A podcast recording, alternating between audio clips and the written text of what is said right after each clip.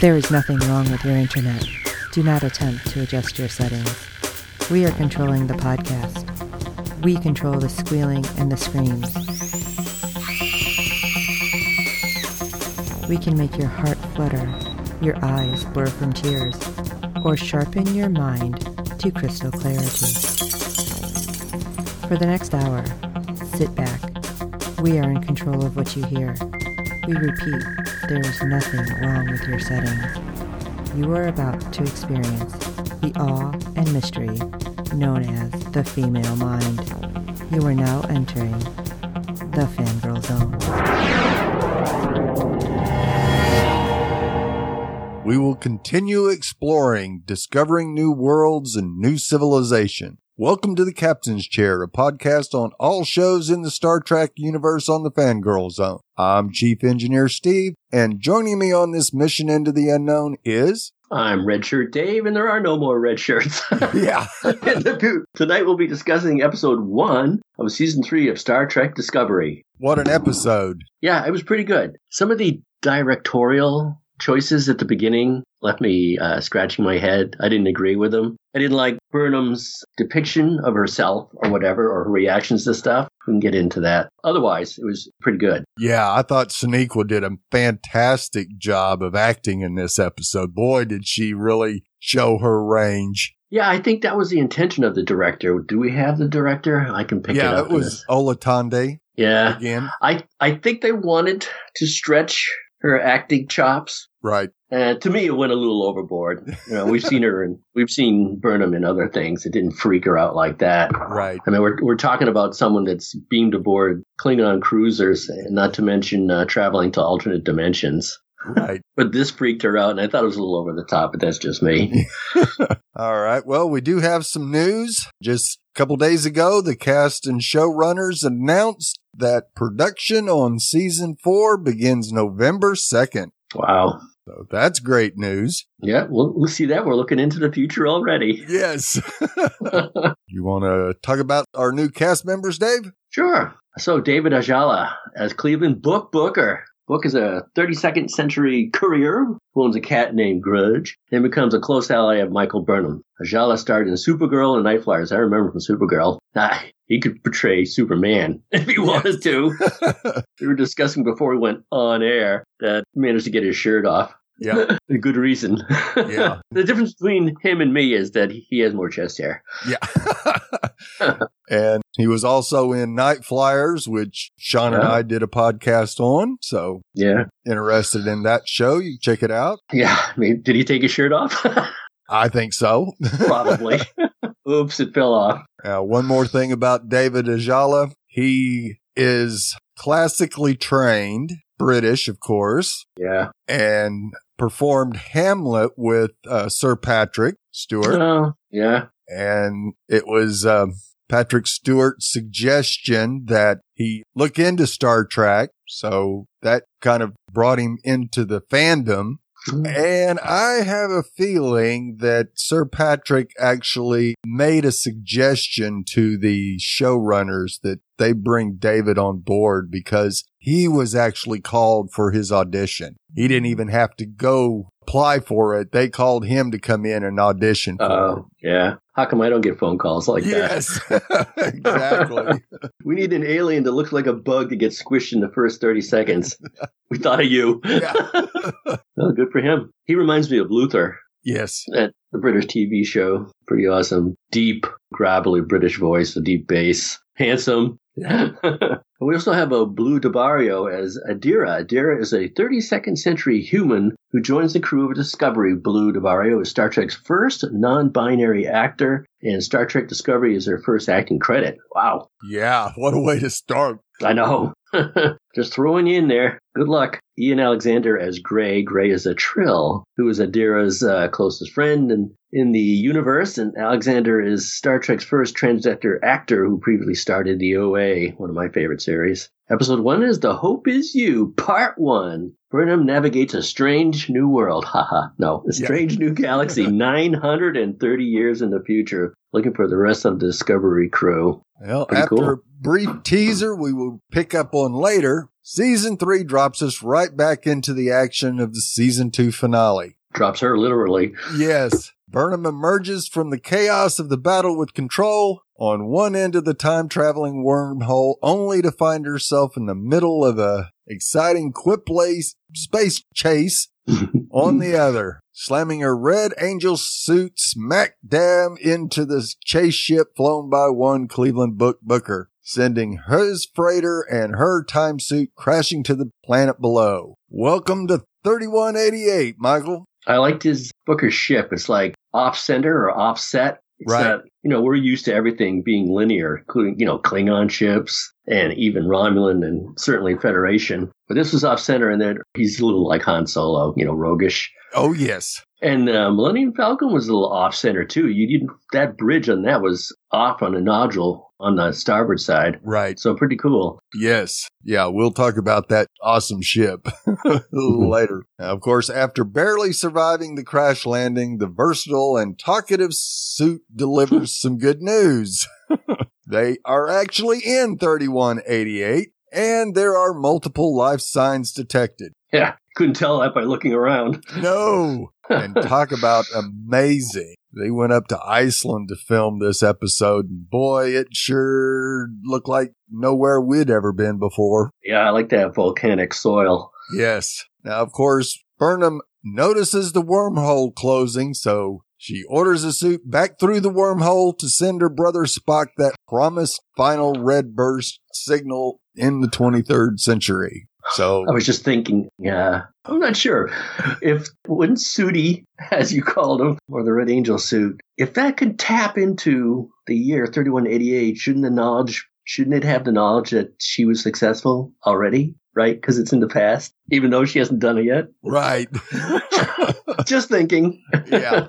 okay, I'll stop thinking. Now, this bit of business nicely ties up some loose ends from season two and literally puts the Red Angel and all that stuff behind Michael, but also nails down how it was a one way trip. Hmm. And we get more information about the possibility of returning home later. Now, of Yep. course, after her brief, infectious moment of triumph, Michael finds herself truly alone, and it doesn't look like we're on the intended target of Terralysium but the, in the magnificent desolation of some uh, a other alien planet. Wow. Like I said, we, we love that location in Ireland. It's Hmm. awesome. Iceland. Yeah, Iceland. You'd rather be in Ireland. Yeah, I'd rather be in Ireland. Okay, with Discovery nowhere to be found, all she has to hold on to is a sparse field kit and a mantra. Name, rank, and Starfleet serial number. I'm not sure that's going to do her much good in this time. that was another thing I shook my head at. It was just, uh, I don't know, a script or a directorial choice. So she keeps repeating that. And I was like, yeah, okay. Yeah. no better options. She heads to the ship she smacked into, only to run smack into an angry captain who wants nothing to do with her. Yeah. Great fight scene. Yep. And they finally come to a accord because Burnham finally gets the phaser in his face. Get that antique out of my face. Yeah. she needs a way to communicate with Discovery and he needs dilithium to get his ship off the ground, but he is space broke. Space broke. Oh know that's a new one. Space broke. Yeah, that's probably not good. First sign of not being able to trust this guy. When she was hurtling through space, I guess before they collided, collided you could see all the wreckage of uh, yes. starships. Yes. I couldn't pick out any numbers No. on on any of them, and but I'm pretty sure as she came crashing down to the planet's surface, you could see an Intrepid class ship sitting in that crater. Did you see it? No, I missed that. Yeah, go back. I will. yeah. So at least those last a long time. I mean, what was the burn? Like 120 years ago or something Right, like yes. that. Yeah. Huh. yeah. Sure looked like it to me. I went, hold it. I went back a few times like, yep. Now, uh, that may come in real handy. yeah, it might. I know it looks to be in one piece because everything else is like crumbled cookies in outer space. Yes. So for that reason alone, almost certainly not, but it's all she can do. So off they head to the space market to trade her space antiques to Mhm. get him some rocks. Get him some rocks. yeah, they went to this alien mercantile, and I got a real vibe from the movie AI, where they had the flesh fair because everything was so out of this world and colorful and carnival-like. So uh, it gave Sonequa Martin Green and David Ajala. They quickly fall into some promising chemistry. you think? Yeah. As Bert starts with the exposition we've all been waiting for, delivered impressively by someone new to all this techno babble. Turns out the Federation collapsed about a century before, not long after something called a burn. And they keep repeating to her, How do you not know this? Right. I'm a time traveler, damn it. yeah, can't you tell? in uh, late 31st century, most of the dilithium in the galaxy has exploded, and thus warp travel has become very difficult. Not entirely eliminated. And we learn later there's a couple of starships out there. Right. Very interesting. What are they doing? And if they have two, who else has a, f- a few? Right. And are they are they fighting? And apparently, only the uh, true believers talk of the good old days of the Federation. That's kind of haunting. When she first re- received the news, she was like stunned. You can see her do the old face quiver, like that can't be true. Right. But it did light a torch in her. That'll give her something to burn for. you know, telling her that this there's a technological and societal collapse has taken down this interstellar institution at the core of her being gives her a new to-do list. And by the way, Book waves his hand over the one-way trip to the future, informing us that all time travel technology was destroyed and outlawed in the temporal wars. And I thought to myself, huh, that's interesting, Steve. But who enforces that? Right. they don't even enforce the Species Protection Act of the future. Right. So who the heck is en- enforcing the non-time travel Yeah. edict? I would say nobody. Maybe they'll, that'll be reintroduced. I believe we will see it again. And also, uh, the Gorn got a nice little mention. They recently destroyed two full light years of subspace. how do you how do you do that? Right. that's breaking. Yeah, that's breaking something. All right. Oops. Well, we got to go. Bye. Uh, Michael has no time re- to regret giving up what she might be the only hope for ever returning home to the 23rd century. She now has a whole new century to save.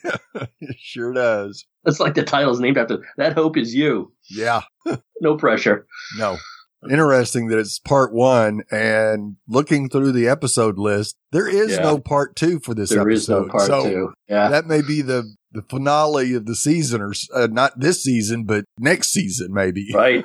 Yeah. Of course, the bulk of the episode plays out with this unlikely pair finagling their way into the high security market pull off their trade. Now, of course, to drive home the point that things are different in the 32nd century, this place is run by an alliance of Orions and Andorians. Yeah. That would never happen in the 23rd Yeah. century.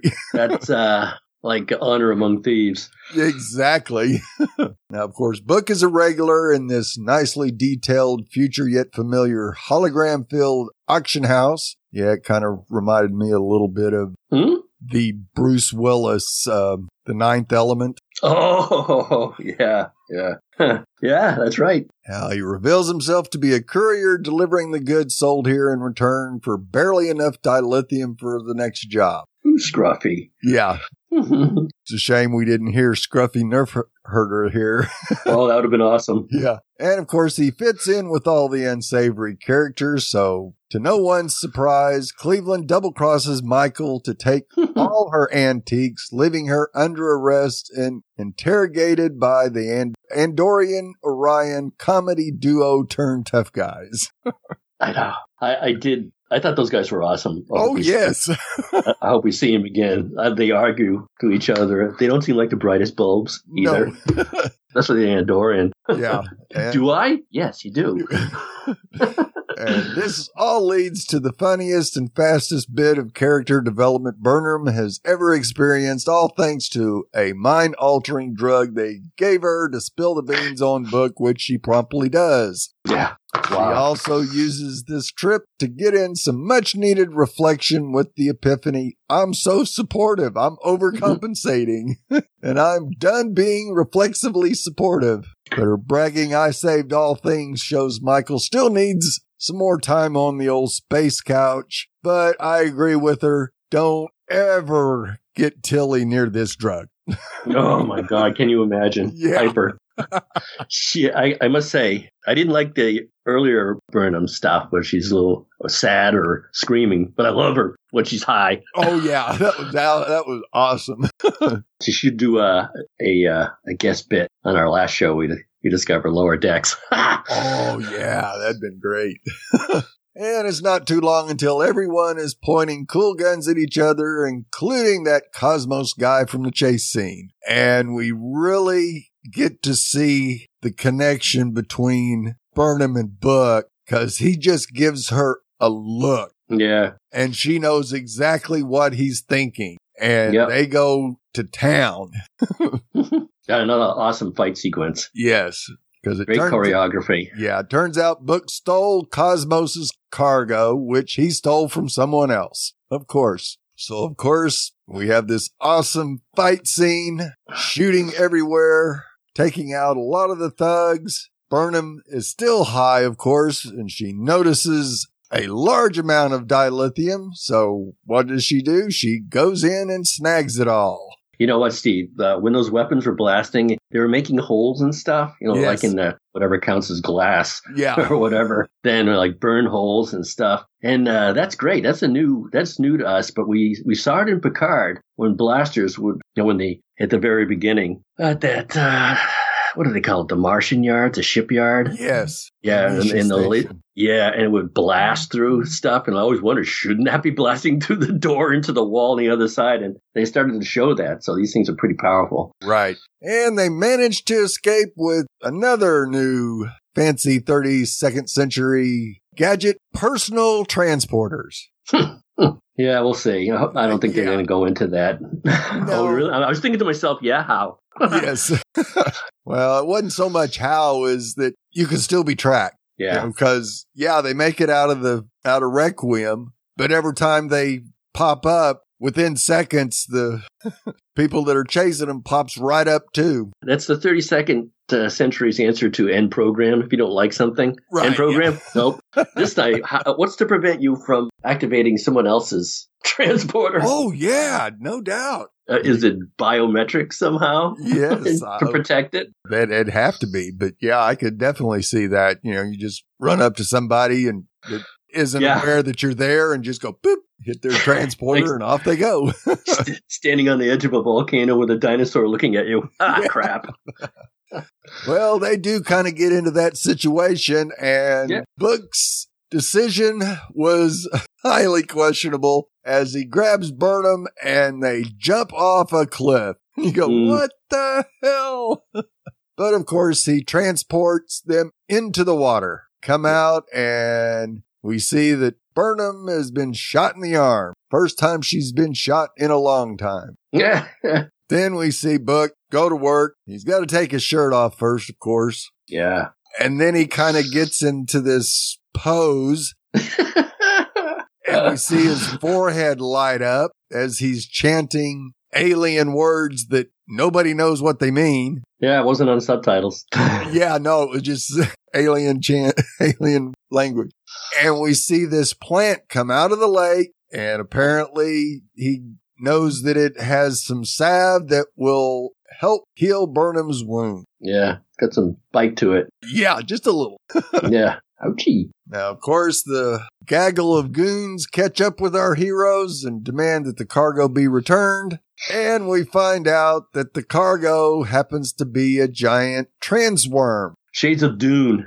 Yes, very much. And we get the book telling Burnham to close her eyes, which is, Mhm. and we find out why as the transworm mesmerizes bad guys and basically eats them whole. You oh Uh, no. So some of them beamed away. Did our favorite Heckle and Jekyll, Lauren Hardy, make it? The Andorian and the Orion? they had to. I think so. I, I mean, it looked real quick. I could see some Andorians escape, Right, but not sure about Ithic and Ithor. right. Now, of course, this worm goes after Burnham as well, Yeah. Book convinces it to not finish eating her. Yeah. And she spit back out. Yeah, that reminds me of a few things. It reminds me of a recent episode of The Boys where someone was on the in the interior of a whale, and it was kind of gunky. We didn't get to see the interior here, but what was that? Uh, what was that crazy movie with the giant robots that were like stepping through the uh, Pacific Ocean and beating the heck out of each mm-hmm. other and beating the heck out of these monsters from another dimension? Because somebody got swallowed by one of those things and spit What, out Pacific later too. Pacific Rim, maybe? Yeah, Pacific Rim. Thank you. Yeah. Burnham's lucky. Who knows what kind of digestive juices? I thought I was going to spit her into the water. You know, Yeah. the water's right there. You should have just spit her in the water and clean her off. She's awfully gunkified. Yes. Yeah, she's So- just having the weirdest day and a whole lot of fun watching it all happen to her. yeah. so, uh, and we little, learn a little more about Book. Uh, he's not just a roguish freighter pilot, but I'd say, Steve, pretty close. Oh, pretty yeah. close. He is a courier. Yes. It- Very Han Solo-ish. yeah, very hand solo. So right down to the leather, the jacket too. Yes. I don't know. It- It's, it's good to see that leather still, or pleather, or whatever it is, is still in fashion in the 32nd century, Right. complete with the upturned collar, because you know Yeah. that's what the cool guys. Yes. I mean, the, that must be the Fonz influence Yeah. in the 32nd century. oh, sorry, boomer talk. Yeah. Who's Fonz? What is this Fonz you speak of? I was wondering uh, when he started, I don't know, praying that thing out of the water. He had some type of embedded tech in his forehead that It glowed. sure looked that way. It Is it embedded tech or is that part, or, yeah, or is he, or was he, is that part of his biology? I mean, maybe he's got a, a, a hunter killer, and like I guess the rest of his family are poachers, and they use it to hunt these anything down. Apparently, Right. he's yes. he's the black sheep of the family, so he uses it this power, whatever it is, for good. So is he not of Earth? I suppose. I don't even think they- possible. Yeah, he's humanoid, but I don't think they really mentioned where he's from. You can let us know if he if they did. No, I don't think he mentioned the name of his home planet. I don't think they mentioned Earth at all. No, they didn't. Yeah. It's surprising that uh, Bert didn't say, uh, so how's Earth? Right. Huh, a lot of questions to be answered. So he's also got a big fat cat named Grudge, who he says is a queen. And it's also good to, what? yeah, this was amazing because it makes you think, okay, is this cat something besides Yeah. just a cat? Yeah. But if you've ever had cats, you know they're queen. They Yeah. do what they want when they want. Yep. Nothing you can do. They aren't dogs. They're cats. And they, uh, he said how he's large, or she said is uh, large for a cat. I wonder if this cat's been downsized and its original size is something like the size of his spaceship or something.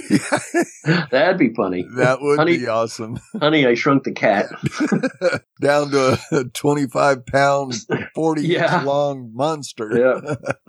Mhm. Queen. Yeah. Now, how, what'd you think about the interior of the ship? Oh, I have a. I like the new Touch 3D Yes. uh, tactile panel? Yes. That was- interface to like the comms. yes. That was amazing. Yeah, that is weird. It makes you wonder why. Well, But uh, you know, the suit and and book also had a hologram with touchscreen. You know, they're always swiping their hands around and activating something. Now, I, I did think it was odd in the beginning of the episode where Burnham is talking to her suit and not, I mean, after the fall, she's accessing and she stepped it out. And so she brings up the, well, I guess it's a hollow screen yep. and she's wiping her hands across it and she's also speaking to it. And I'm like, well, make up your mind, lady. I can speak to my phone Right. and I, I don't have to touch it. So you're behind.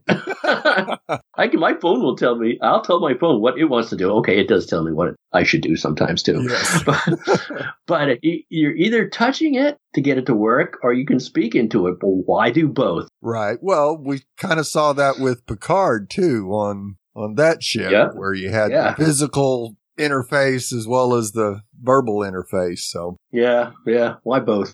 yeah. That's just again that maybe that's just me. But the reach out tactile, which is also look like what was his name, Sahil? Yes. His bed. Yes. First of all- first of all- matter. Yes. Yeah, I uh, I want a bird clock. Yes. It just sits there and tweets until you like touch it. And I don't know, a melting bed? Do I want a melting bed? I'm not sure. With my luck, I'd forget to activate it. I would just like float through the air until I hit the ground. All right. Well, eventually these two crazy kids uh, bond over each other, and if you watch the uh, previews for the upcoming season, I think the bonding takes a step up. Oh, just, yeah. Just saying. Put up the uh, Federation around to protect those in need. Book's brand of saving the space worms will will do in a pinch. And in the space worm, didn't he call it Molly? I thought Yes. he did. yes. yeah, it's Molly. I should look into the like what what else is the meaning for Molly. Yeah. He also wins some points for recognizing all she has given up to save the future than the future he lives in. Yeah, okay, a future though. Yeah. A future. A future. He first takes her to Sanctuary Fort, a sort of refuge for transworms and like-minded alien animal lovers, which I also want to go to. Yes. I, and and it's that's when I noticed all the characters of color yeah. are all the good people, and there's Yes. no rotten white, white people Yeah. around to screw things up. Unless, of course, you're green or blue. Right. Those those people didn't do that well either. But I, I guess we get an indication that there are like-minded people looking for a federation to come back. Someone's going to enforce the rules. Exactly. Endangered Species Act, etc. Speaking of which, it's time to return to that brief teaser where we saw a sole figure dutifully manning some kind of facility, like a lonely Maytag repairman who's left by by the Federation. It turns out a book knows about this abandoned relay station, and they use it to meet Federation liaison Ditya Sahil. Where feels well up as he addressed them with "Welcome to Starfleet. May I help you?" Oh boy! And she chokes out her mantra of name, rank, and serial number. So it's a good thing she memorized that. this was veteran Indian actor Adil Hussain, who I liked immediately. Oh, yes. he really killed it as a tragic and yet delightful man. He tells the story of a waiting decades for someone that, again, like uh, Raiders of the Lost Ark, he's like a crusader knight, just waiting. Yes. I, I knew you'd come. yes. And he's been holding his Federation flag forever. Not exactly at the cup of Christ, but uh, maybe to them it is. we learn from him that the communication center rate is limited, and there's only two Federation ships detected within a 600 year uh, light radius, and neither is Discovery. I wish they had shown. Did they show that on the map? I didn't see that. No. like no. We where the didn't ships see were- it, but No. Wonder why not? We, we don't even know what sector they're in. no, we don't. We have You- no you clue where think- they are. Are they flying together? Do they know where each other are? Are they even Federation? Are they ships that were abandoned and who knows took them over? Yeah, maybe. Hmm. It could be that Discovery is too far away to detect, or even worse, it may not arrive for years or centuries. Yes. That's kind of a gut punch. I don't know why it didn't dawn on her then. We saw that in uh, the Chris Pine uh, Star Trek Yes, movies. absolutely. Yeah, when Spock You can come- up late, what centuries late? yeah, yeah. Anyway, clearly Michael and Book and the Discovery uh, crew who are bound to show up at some point are going to have their work out for them. So it's a good thing she nabbed all that dilithium. Bonus. And uh, I thought it was kind of touching when Burnham commissions uh, Sahil into Starfleet to join their cause and the rest of the true believers. Yeah, and I have to give points to the score too because that I gotta uh, love that uh, rousing type of theme that comes up in the Yes. background. yeah. You're not going to get a. If you're a Star Trek fan, you won't have a dry eye. No, not at all. Our numbers may be few, but our spirit is undiminished. Sniff. Yeah, good way to end the episode, that's for sure. Yeah, yeah. There's always hope, and that hope is you, Burnham. Yeah. so I got some Easter eggs and some, a little boomer talk. Not that we haven't Already, yeah. touched on it already. Sorry. Uh, this is the first Star Trek episode ever without a white male or female human character. Hooray! Yes. I thought it was a good touch. I really liked it. And we also know the book's going to be a series regular because his ship was added to the opening credits. Nice. Yes. You don't want you don't want to uh, not add all that talent anyway. That's right. you also see an army of dot sevens, which tweaks my interest in how Star Trek sorts short Trek season. Wow, that's a mouthful. Yeah. Ephraim and the Dot is going to be tied into this season. I wonder. Yeah. That was pretty amazing. I, it just came out of nowhere and it was like, what? Yeah. Uh, the pla- planet that Burnham lands on is initially called Hima. What do you suppose behind that? Anything? Is it changing like there's no sheriff in town, so you can call it what you want, or it's not part of a uh, sector? Well, Huh. yeah, I don't know. It, Yeah. you know, because Requiem was above the, a city. Mm, So you would think there's got to be some kind of law for that city, maybe. I mean, I guess not. yeah, the, but the law of the West, I know. yeah. Could it be that the Orions and uh, Andorians are the law? Good God. Yeah, that exactly. Cosmo uh, is a Betelgeuseian or Betelgeusian. I kind of Yeah. prefer that. this, it's a series invented in Star Trek The Motion Picture, and he was played by David Benjamin Tomlinson, who's Linus in season two of Discovery. He also played Troy in Orphan Black. And you know what, Steve? You know what Linus is famous for in season two of Discovery? Sneezing all Yes, over uh, yes, This big goopy slop right all over it. I thought that was awesome. yes. Oh, in Star Trek Voyager, what? Did you have something to add? About- he just had sinus issues. yeah, he had sinus issues. Star Trek Voyager's Omega Directive, the destabilized Omega molecule, irreparably damages subspace, rendering warp travel impossible. So, hint, hint. And as first we heard of the temporal wars was on Enterprise. Guess we'll have to learn more about that. yes. And the thugs employed by the Andorans and Orions included a Tellarite, an Allurian, like Born, and some cool new aliens. Always up for uh, cool new aliens. Yes, absolutely. And I'm very interested to see if we learn more about Book's weird, almost druidic connection to natural life with whatever those glowing lights are under his skin. Maybe a biological evolution, as we spoke of earlier. I wonder if it's a family trait or like, uh, like you thought, a genetic enhancement. Right. Uh, Yeah, I, it would be weird that to have that type of uh, ability and be a poacher. I mean, it wouldn't do them any good. Unless it's just they use it for hunting, you know, because they have that a sense. Well, that's true. You could sense use the that ability to find Bring what you're looking for. Maybe. Yep. Yeah, yeah. Uh, likewise, there are some very cool little technological leaps in this episode that makes it still feel trekky. But there's also there has been an advancement of time and te- technological iteration. The UI on Book's video screen is very cool, as it has a weird uh, haptic interface of his console, and then there are a few seemingly universal phaser designs used by security at the trading outpost. One size fits all. Yeah, those things we'll have to get them up with the name. Somebody will probably tell us eventually. Yeah. Hand blaster, hand blaster. I don't Yeah. know. One of the coolest things that was introduced is instant transporting. Maybe it's a small thing, but Trek's had the concept of being people out forever or up. The idea of personalized instant transporter tech suddenly blows so many of his preconceptions out of the water. It's uh, being used in this episode to aid what is basically a very fancy chase sequence and both incredibly rad and also scratching the surface of what to expect out of it. And it's also good for uh, practical jokes, as we discussed earlier. What if Oh, you wanted to send somebody away? Yeah. It would have to be. I don't know. I don't get it. I, I don't. I have a feeling they're not going to explain how it works. right. That would be too much. Yeah. Even the holodeck needs holo emitters. Yes. Is it biologic? Oh, now I'm going to go down a rabbit hole. Never mind. There was a few other uh, Easter eggs I can elucidate to. That ship that was chasing. Hey, do we know the name of Book's ship? No. Does it have a name? Get a name. Huh. Anyway, chasing Book ship. Remind me of the, uh, the ship from Interstellar. It just seemed to be like a pronged hub-like ship with things spinning around. I liked how Burnham rose out of the rose out of the ash. Hey, she's the Phoenix. Yes. just like Sandra Bullock did at the end of Gravity. It was really heroic. Right. That that was the end of that movie where she rose up, like almost like the first person on Earth. Yeah. Uh, and and uh, when uh, Burnham did it, it was like she was the only person on Earth. Yeah. I liked uh, the Iron Man suit that uh, Burnham had too, that she could step out as very Avengers Iron Man. Oh yes. Absolutely. And let's see, that Requiem, oh, as I mentioned earlier, remind me of the Flesh Fair from AI. And Cosmo, whom we just spoke of, he looked like an orc Yeah. to me from. Lord of the Rings. He was very orky. You know, they get they kind of have like gravelly, like drooly sound to him, like, ah, you know, I'm evil because I talk that way. Yeah.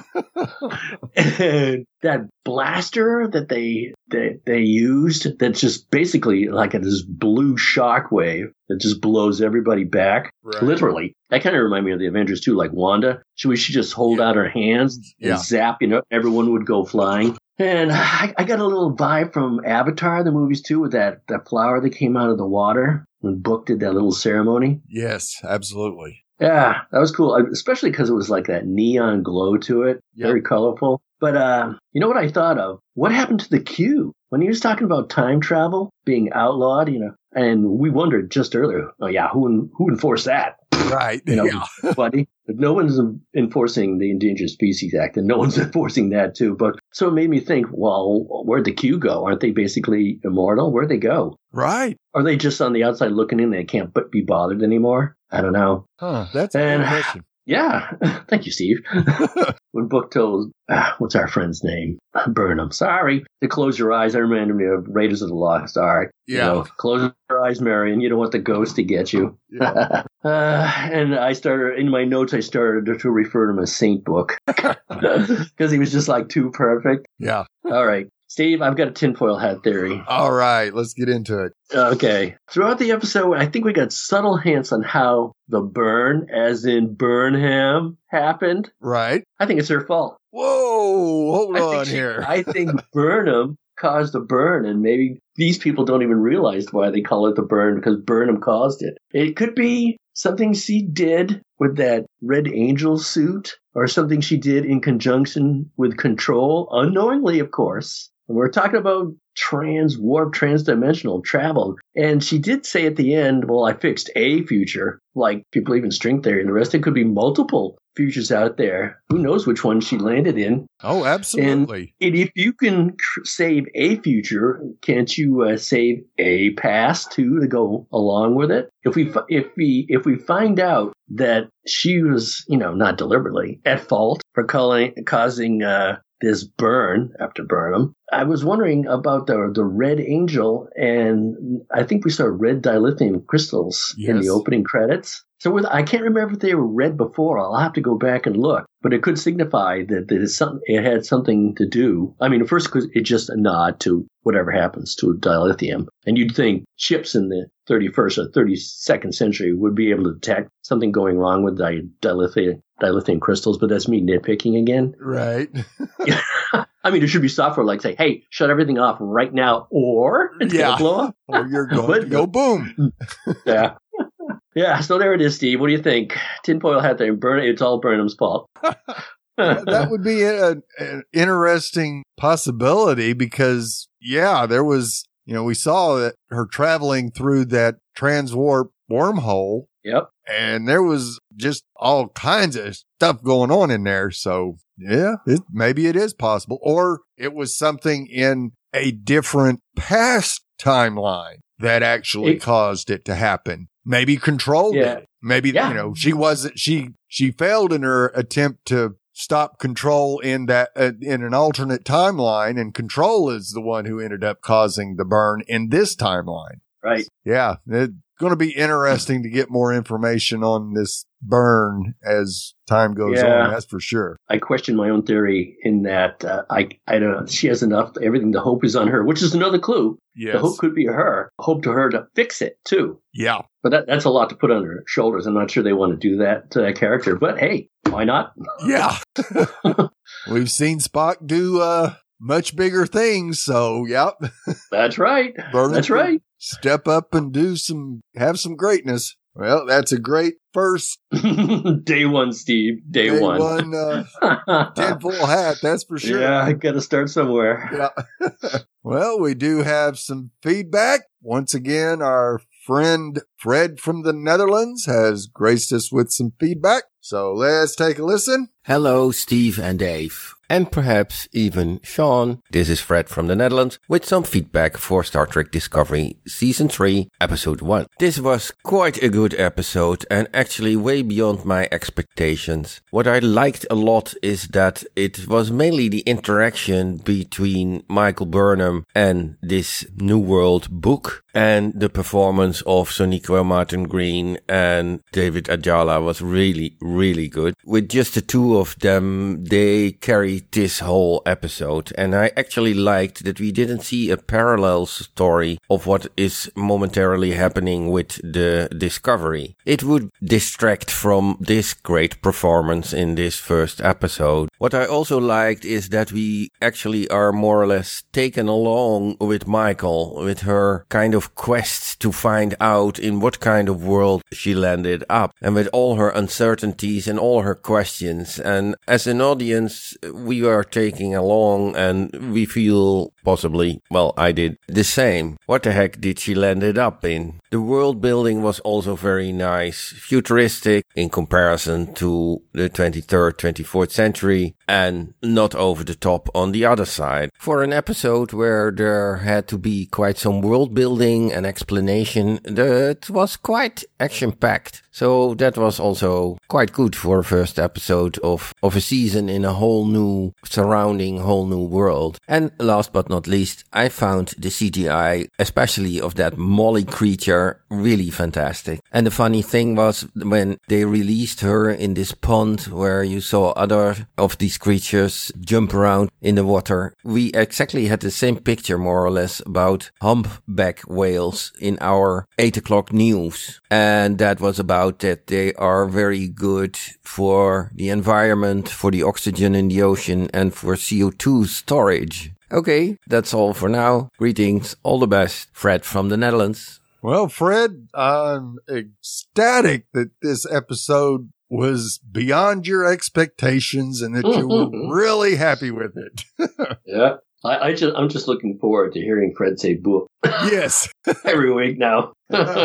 yeah, we definitely agree with you that those two carried the entire episode and it was great that we got to experience that awesome performance from them both and didn't have the distraction of what was going on on the discovery at the same time. I, I agree with you. That probably would have taken away some of uh, Sonequa's and David's performance. But yeah, this world is definitely new to us. So that is awesome. And yeah, the, the CGI of Molly was great. Mm-hmm. And yeah, they do kind of remind me a little of the whales and, and yeah, they might have a, a similar effect on the universe with, uh, what the whales do here on Earth with all the, um, good stuff that they do for this planet. Yep. Once again, thank you for your feedback. Looking forward to it and we will talk to you soon. We also have some feedback from Jazz as she's jumped into Discovery as she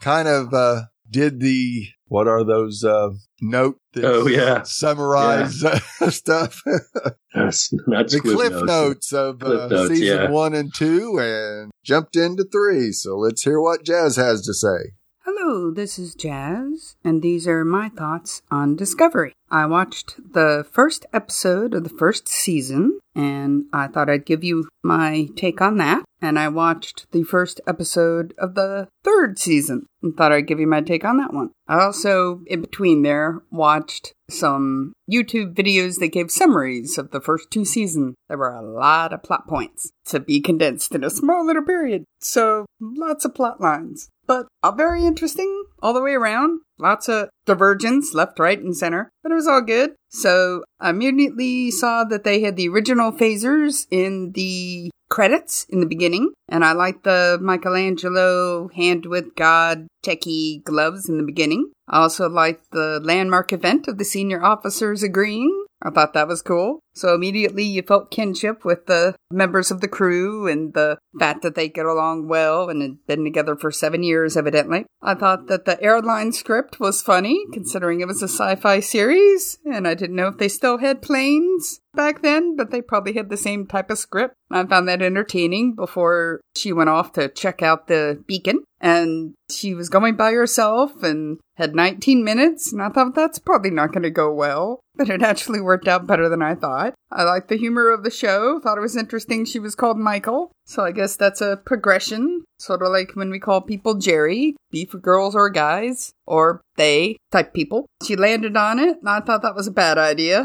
And surprise, it's a Klingon who has no hair, which I found very odd. And it reminded me of the old movie Enemy Mine, which I actually really liked. But the aliens look very similar with no hair. And I'd never really thought of a Klingon being bald before, so it's a totally different look. Evidently, they had said they hadn't seen a Klingon in in a hundred years, but we learned that Klingons had killed her parents, and she didn't look like she was thirty years old, so it had to have been more recent than a hundred years. And I thought it was unusual there were albino Klingons. Never seen that before either. And so that was novel. I didn't know if he was later killed or if he became, I think he became part of the management or hierarchy later on. I know they did mention a, a female priestess, queen type person later on. So I thought that was all very interesting. And the fact that Spock was her adopted brother. So I thought that was made a lot more sense now since she had Vulcan qualities but was still a human. So the two of them, I'm sure, actually got along pretty well, like sibling. The third season, I noticed the progression of the Starfleet symbols in the beginning credits, and the phaser design looked much more advanced. So I thought that was cool. I loved the fact that there was a kitty named Grudge who was big because he had a thyroid condition.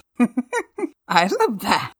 and let's see, that there were two moons, I noticed that. And I know I'm crossing the streams here, but it reminded me of Tatooine, which is a Star Wars reference, but I think you should be allowed to like both. I loved her punching Book repeatedly since he was backstabbing creep and, you know, would turn on a heartbeat, kept trying to get the dilithium crystals and then leave her in a lurch, I'm sure, besides the stasis field. He played a bad guy, or the actor did, on Supergirl with the flowing black cape. I think it was called Mandrake. And J'onn J'onzz had tried to rehabilitate him, and it didn't take at all. And loved the fact that the transworm was named Molly, and that uh, I decided I liked him more, the book person, after he used his water powers to give her some medicine to help her arm. So evidently he's an environmentalist, which I thought was kind of cool. And he had his own language. I had the closed captions on and all it said was alien language.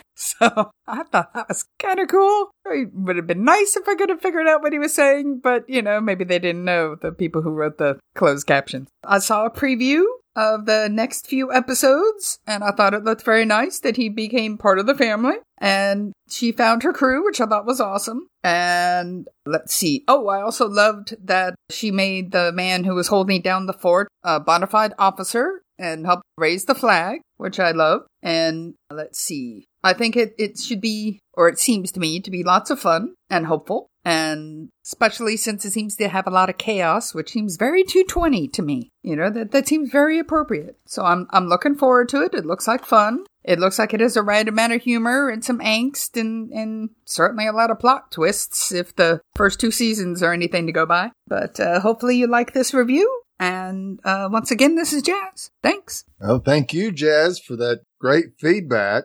Sean, if you're listening, take note that Jazz was able to kind of do a a Cliff Notes version of the first two seasons and jump into season three with us. So definitely glad to, that you're on the ride with us, Jazz. And yeah, we did notice some of the the new phaser designs and Starfleet emblems that changed in this episode's opening credits. Mhm. And believe me, anytime you want to reference something besides Star Trek, be our guest. We do it all the time. All the time. We've made several reference non Star Trek references in this uh, episode alone. So yeah. yeah, the two moons did seem a little Tatooine, and of course the Requiem was a little Mos Eisley as well. So Yeah. yeah, Yeah. Whatever you uh, can spot, Yeah, definitely. Let us know. It's fun. Yep. So we really appreciate your feedback, Jazz. Looking forward to hearing from you again. And we would love to hear your thoughts on each and every episode this season. And looking forward to interacting on social media with all the great fans. How can the ah. fans interact with us, Dave? Well, they can go to www.fangirlzone.com and click on the contact link, where you'll find several ways to contact us via email or through social media. On Twitter, he's at Sawyer Steve, and I'm at the real underscore ID underscore Dave. Please review and rate us on iTunes. Good ratings and reviews help other fans of the show find us as there are a lot of other Star Trek Discovery podcasts out there. Tell your friends, and we do hope you're enjoying our podcast. And don't forget to check out the other great Fangirl Zone podcast. I know Jazz also listens to our Wynonna Earp podcast. The uh, second episode is on October 22nd, just around the corner, and is titled Far From Home. Duh.